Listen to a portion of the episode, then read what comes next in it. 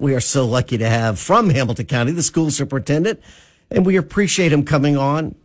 Just honest, open, Dr. Justin Robertson. Welcome to the show. You're welcome to text in, call. If not, I'm going for it. this year's State of the System address, you said the system is not my system. I thought this was great. This is our community school system. You said that openly, and it's right. Come on, people. It, it, this is something we all have to be concerned about. Yeah, I think the context of talking about that was uh, talking about parents' perception of their school, and what we know and see is that you know over eighty five percent of parents think their school is doing a great job and think their kids getting a good education. What they don't trust is the system, right? And large systems are hard to trust, and so we're trying to make the point of you know, this isn't my system. This isn't any individual system, but we want it to be the community system. If you don't have kids in school, obviously you're affected by this. Right, right. And so, uh, you know, the mayor said at the very beginning uh, that our education system is connected to the economy of Hamilton County and connected to everything in Hamilton County. And so I thought that was a really great way to start off the night some of the people running for school board, I would really love to see a lot more parental involvement. We've been saying this forever. Uh, this person says, I want to delve into the school system's $600 million budget. I'm not going delve away. I'm going to engage the community by having regularly scheduled town hall meetings. Well, the superintendent does that already. So these are good ideas. Right here, right now. This person says, I'm going to engage I thought this was the best comment. I'm going to engage with local business, understand what their employment requirements are going to be in the next three to five years, and make sure that our graduating seniors are prepared. I thought that of all the people running, that was one of the the, the statements that stood out. Yeah, I mean, I think that what we've tried to do with Future Ready Institutes, and even if you look at our portrait of a graduate, what we've done is engage business to say, what is it that you want from graduates? So when you look at our portrait of a graduate, there's one indicator that says academically thriving, but the other ones say things like solutions oriented, effective communicators. And that's what employers are wanting. And we didn't come up with that on our own. It's us listening to our partners in Future Ready Institutes, listening to our partners uh, across the community of saying, what is it that we need to produce from Hamilton County schools? What what we're pushing for, and I think you'll see even more of this when Gateway opens, is getting kids before they leave high school work based learning opportunities, and also pre apprenticeships. But we can't forget about the kids also that are going to four year colleges, uh, and so it's this balance of helping the workforce, but also providing opportunities for each and every kid. Did we get off track for a while, just in education in general, across the country, and saying, let's get every kid in college? Yeah, absolutely. And that yeah, was not, that was round peg, square hole, I think. We, we have a tendency in education to swing really hard in different directions. Sure. And so, yes, we, we, we, have swung really hard uh, early 2000s, mid 2000s of saying every kid is going to a four year school that that is great, and we need to press that. We need more kids going to college, but we also know that uh, th- there are some kids that that's not their gig, and they want to go and and work uh, right out of the bat. We had two kids that graduated from Howard High School last year that went to um, the lineman school. Uh, yeah. down in Georgia, in, Trenton. Hill. Yeah, in Trenton, yeah. and oh, uh, you know they just graduated, and they were actually going to work on Monday, uh, and so they're you know, about six months out of high school. Now they have a skill that they can go work for EPB. They can go work for Comcast, a bunch of different people that need that skill. And so we need to balance and show how those actually go together four year college and workforce development. Once again, you're listening to uh, Hamilton County School Superintendent Dr. Justin Robertson. You want to call 267 1023, text.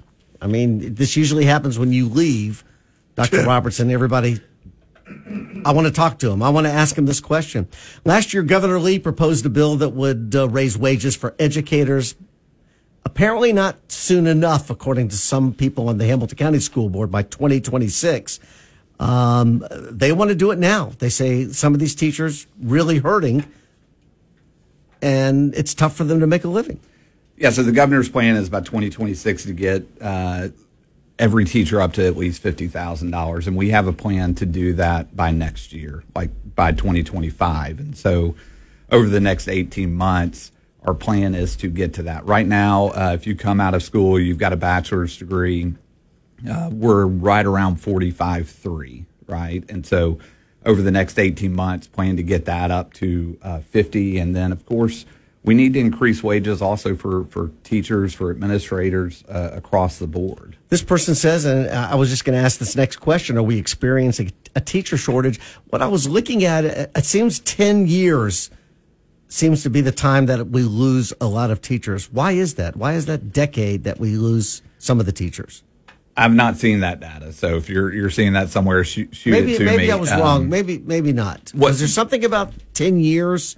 Uh, we haven't seen that. We've been really intentional about the first three years, and, and what we've seen since 2015. In 2015, where we, we had a retention rate of 84 percent. This past year, we had a retention rate of 88 percent. And so we are working diligently, not just to recruit the best talent, but also to retain the best talent. So maybe it's been efforts are over the past ten years. but it's increased. It's increased. and so it's easier to retain than recruit, right? You've already got people in your building, right? If I own the you know the screen door shop and I've already got someone in my building, that's a heck of a lot easier than finding new customers. Is there 100%. is there a teacher shortage that you're seeing right yeah, now? Is across the a- board, across the nation. I I think it hasn't hit us as hard as it has some other areas. Like Really? you think about Metro Nashville. Metro Nashville, Memphis. struggled at the beginning of of last year. Uh, we've we've consistently started out the year above ninety five percent. I think this year we started out somewhere around ninety per. 96% in terms of filled position. Now that doesn't mean classrooms are sitting there without teacher. It just means that uh, we've got some some positions and a lot of the places that we're having hard times are are specialty positions. For example, exceptional education. There is a huge shortage of exceptional education teachers and so that's a place where um, we put a lot of emphasis. We also see in career and technical education that um, we're struggling to find those teachers. One exciting thing that just came out is we were just uh, notified that we were are accredited as an EPP, meaning that we can train our own CTE teachers. So if we have a plumber that comes in that wants to get a teaching license in house, we can actually help that person get a teaching license. Hey James, good to have you on the show. You're on with the superintendent. Hey, good morning. Uh, good morning, Justin. This is James Walker. Hope you're doing well. Uh, Man, are you going to give me a hard time? no hard time at all. I, I believe in what you're doing. I had the honor of being able to uh, be part of that selection process when you came on board. I'm proud to have a community person be in that seat. I agree. Um, I think I, I think what um, what I think the community and the current school board members and, and any new school board members that are going to be coming on, I think we're, in my opinion, where we can help the school system out the best is dig into some of these federal programs that have their hooks in us, some of the state programs that have our their hooks in us, and what all is tied within those programs or grants or funds. Uh, well intentioned, well meaning, but we may have some that's been holding on for 10 years or 20 years that we really could just find a way to do away with some of those and really drill back down on the education. Um, and, uh, and I love all the future ready, uh, moves that we've made over the last few years. And, and again, maybe this is more common. I don't, I don't expect you to maybe say anything about that, but just All right, some let- of the federal grants and things that, that we're just tied into. We need to thank- take that off your plate. all right, thank you very much. Let's get a response.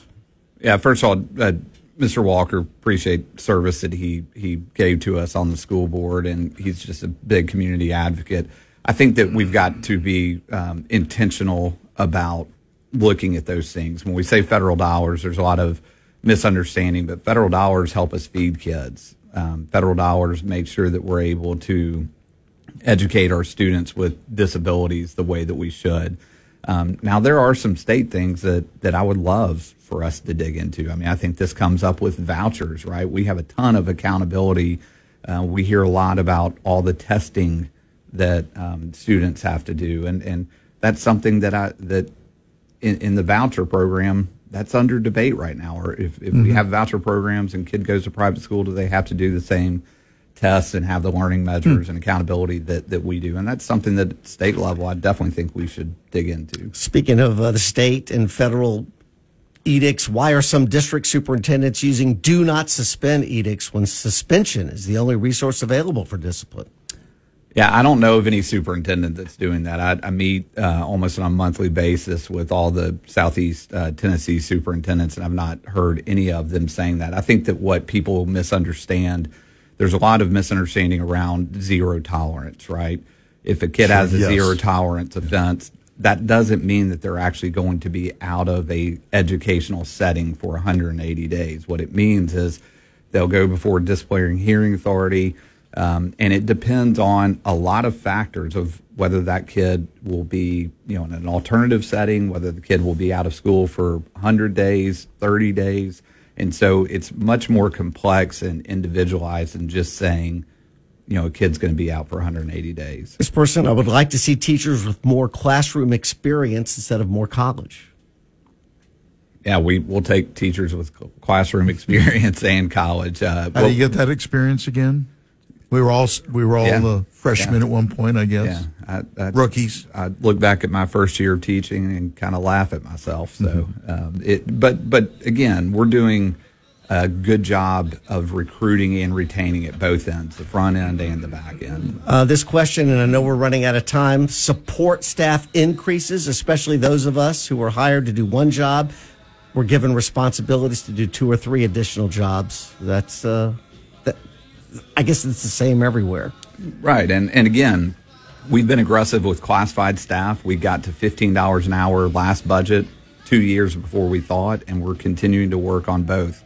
Teachers, administrators, cafeteria workers, bus drivers, they all need to be paid more. Ton of response. What's your schedule look like?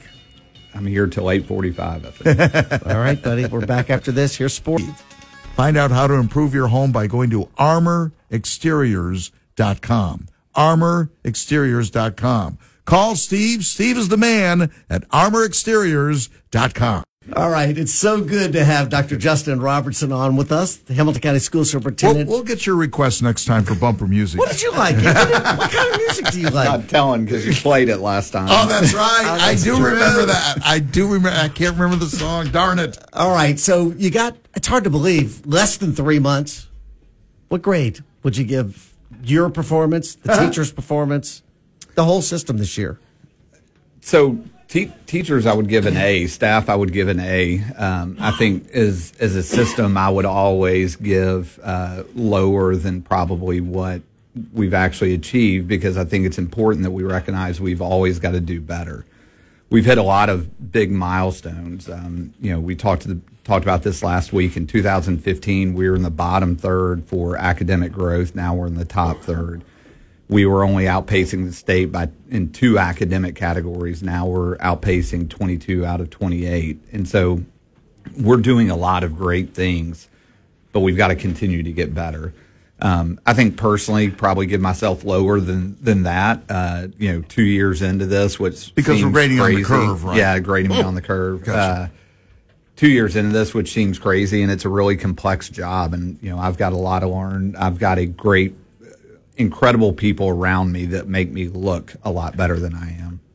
I don't know. I, I, this person says it's so great to have you on the show. I agree with that. And, and we did miss Tim James' birthday the other day, so You don't don't wish him a happy. birthday. gotcha. okay. All right. All right. That's great. Two six seven one zero two three. We got about uh, about five more minutes. If you'd like to join us, one of the most disturbing things that I come in every day when I'm putting the newscast together, another student calls in a bomb threat. I mean, uh, is this going to be? What's going on at East Hamilton Middle? It- I no- mean, th- come on. But is this going to be a high priority coming back when you address schools? Principals need to say, "Look, kids, this is this is We- no laughing matter." We have been, and we've sent out messaging to parents saying, "Look, your kid, like, this is going to be taken serious. Law enforcement's taking it serious. Punishments at school, punishments with law enforcement." Uh, unfortunately, these things tend to happen together. Uh, someone was telling me back in the day the media didn't actually put out bomb threats because they were afraid Right. that it would encourage people to do it Yes. more. And so um, it's something that we're pushing into. What what I I don't know how much we can control a 13 year old from putting something silly on social media. What we can control uh, is the Parents way we being respond. responsible, probably.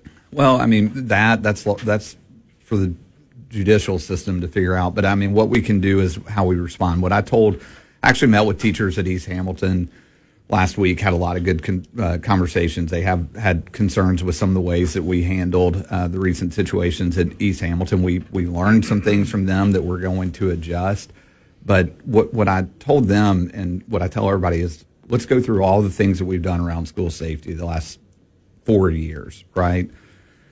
Increased on the front end uh, student belonging. We believe that uh, if we connect with kids, that is a student safety move. So having more counselors, more social workers help helps us keep kids safe. Helps us recognize if a kid's struggling, if there's mental health issues there. And so on that front end, we've done a lot there.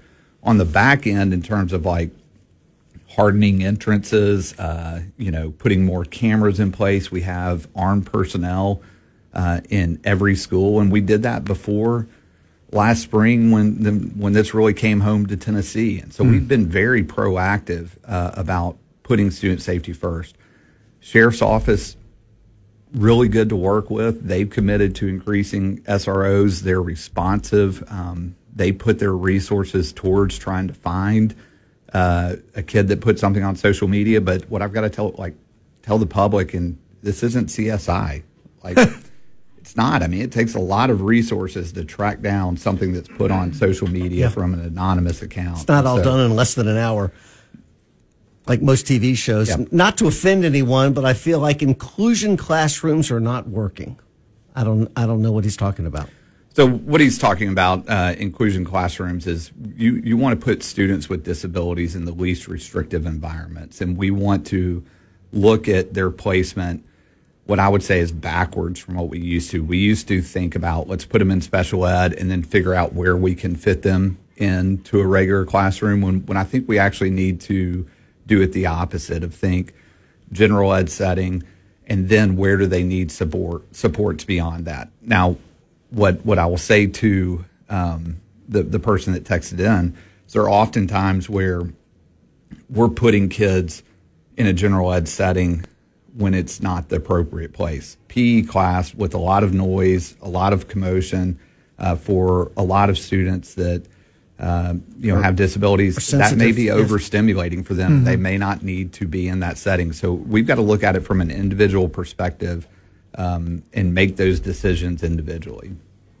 All right. I, I mean, I just think you're so honest. Uh, you're you're just so straightforward when it comes to look. You see problems and you know they need fixing. I mean, which is which is yeah. the best way to run a system. You're straightforward, but as a superintendent, you'll get over that eventually. I have uh, Young and dumb. well, you're half right. Uh, you bit the half. maybe it's the old man talking, but I graduated from high school 50 years ago, and the only time we had police officers in school was when they were undercover trying to buy dope. Society is just is just degenerating. So uh, I just I, I, thought the same thing in the fact that you go, yeah, we have armed police. And I go, wow, that's times uh, times. You know, I'll, I'll, say this, and it's probably going to make some of the listeners mad, but we love to talk about back in the day, like back in the day yeah. when.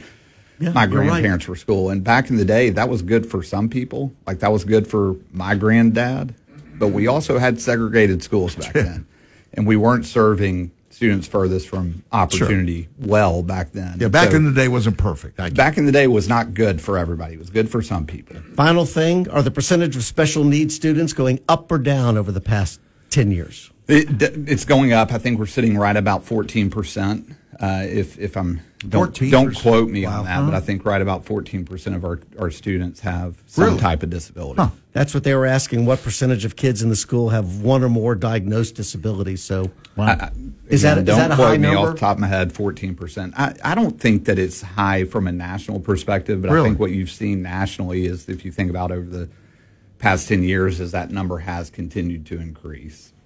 Dr. Robertson, thank you. We I, I know you have to leave at eight forty five. We're getting you out of here. We it's, I know you wanted it? to hear his. Uh, did he like disco? What did he like? I man? can't remember. It's eight forty-five. You can't remember the song that he liked. No, Just but help I'll, us out, Dr. Robertson. I'll tell you off air. Buddy, thank you, and we just respect you very much, and um, thank you for all you do. Yeah, I appreciate the platform and the opportunity. That's great. All right, here's JR